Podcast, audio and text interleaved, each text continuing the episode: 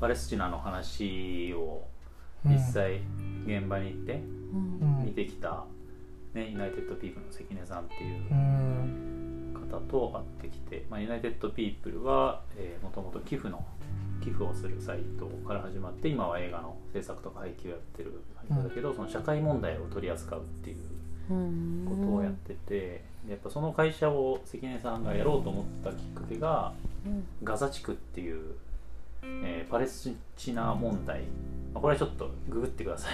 パレスチナ問題は。ちょっと説明すると長いんで。なん。かの、えっとまさにその被害を受けている人たちがもう収容されてると言っていいね、うん。牢屋だったもんね。本当に。国境が。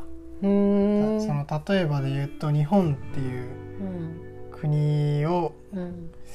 別の民族がまあわかんないけど中国人が支配して福岡県はそこから出るたびにあの関所。そう関所があってそこの関所もなんかうんうんめちゃくちゃ武器持ってうんテロをしないかどうかとか、にそのなってるしそこに爆弾を落としてバンバン殺すっていう、えー。そのことをやってね、出れない状態にして殺しまくるマジか。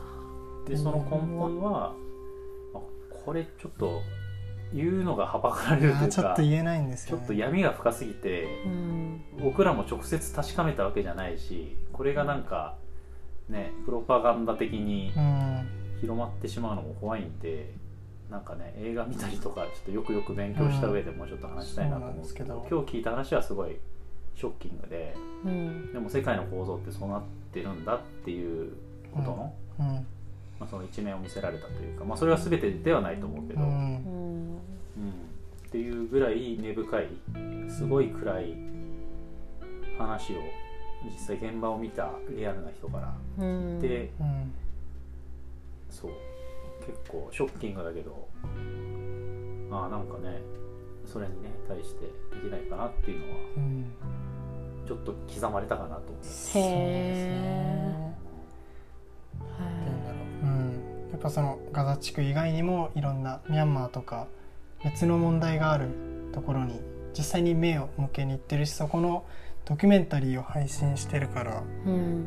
本当にいろんな課題を知り尽くした方なんですよね。その人はどうしてそんなことを？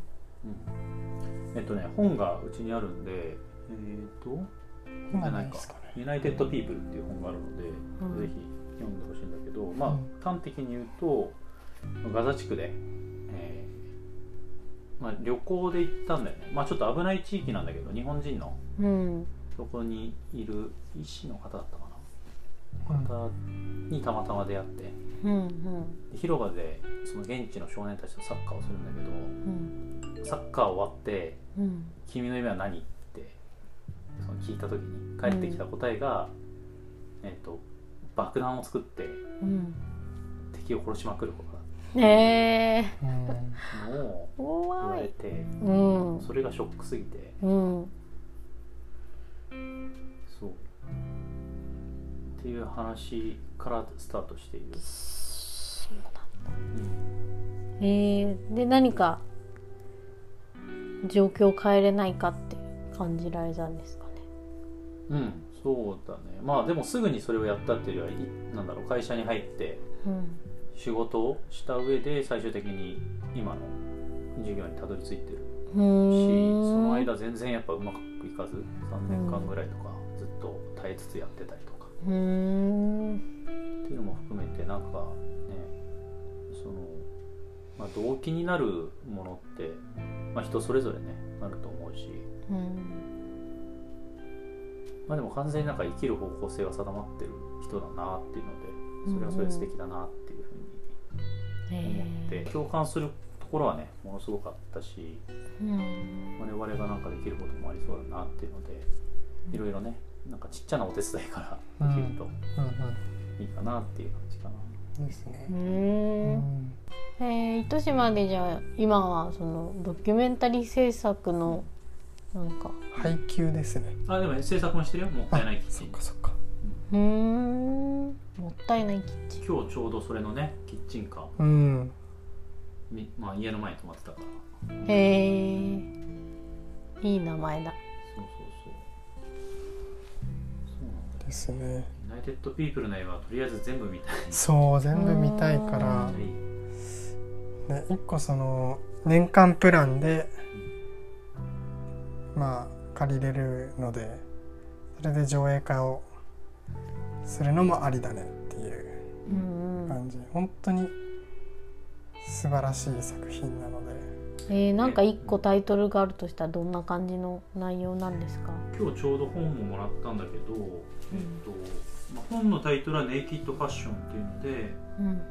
えっと、なんかファッションの、えー闇というかを描いた やつがあって。ファッションの闇？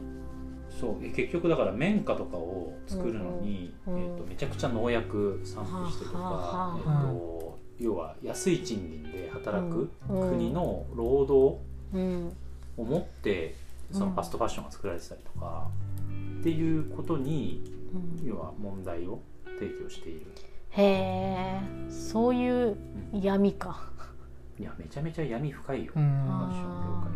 みんなね。そうだよね元をたどったことないけど、うん。うん、中国で作る布が安すぎるのとかもうん怖っって今思った。う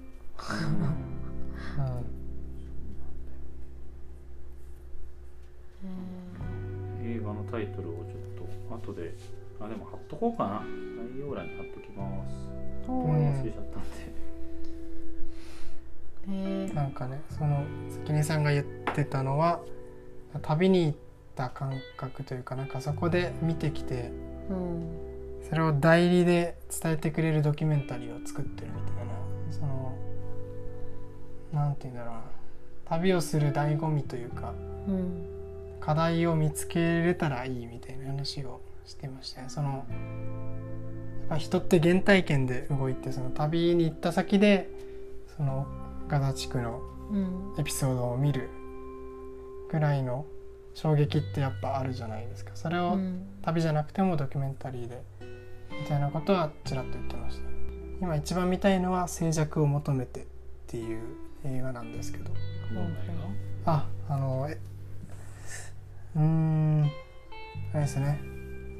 静寂という処方箋を私たちにノイズに囲まれた現代を生きる私たちへおお届けすると。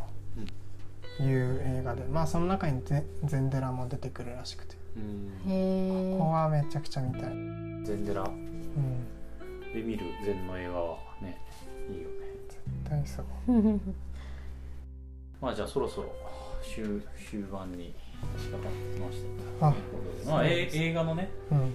話をしてきたんですけどまあねさっきはね清賀さんと話しててうんワクワクするうプロジェクんトが生まれそうなんで、うん。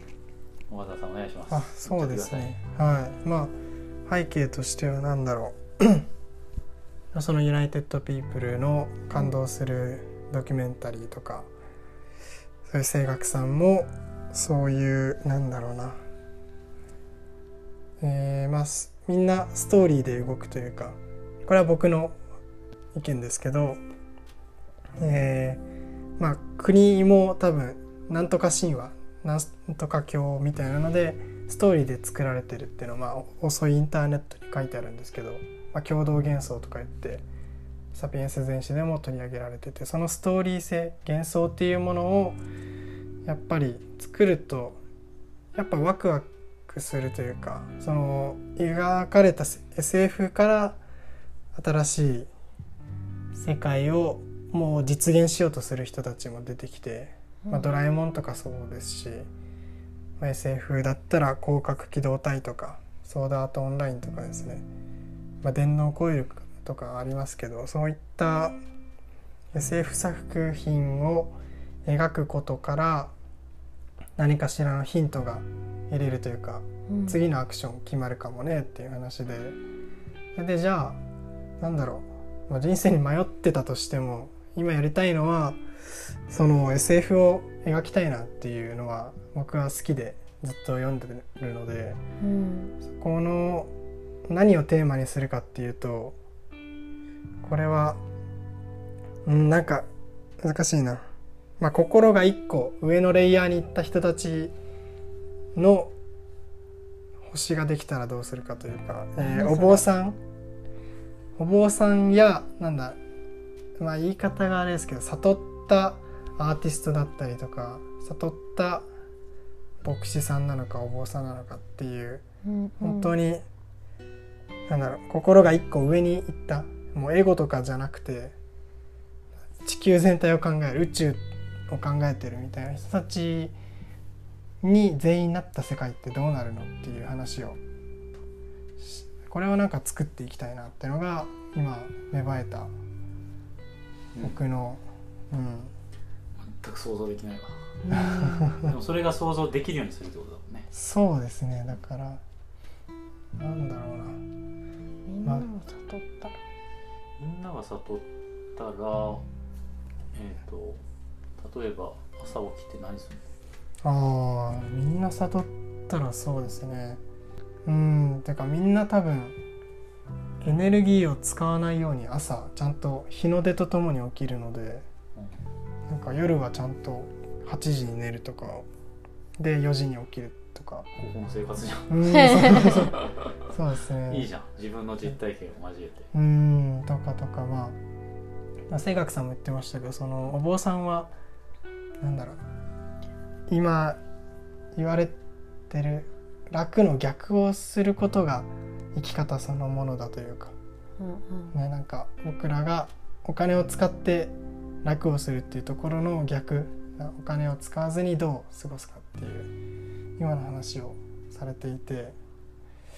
でまあそこどうなるんでしょうね。例えばっていうのがなんか似たような作品さ悟りというかお坊さん視点ではないんですけど一個もうなんか販売中止になった動画があって「美しき緑の星」っていうのがフランスで作られたらしいんですけど。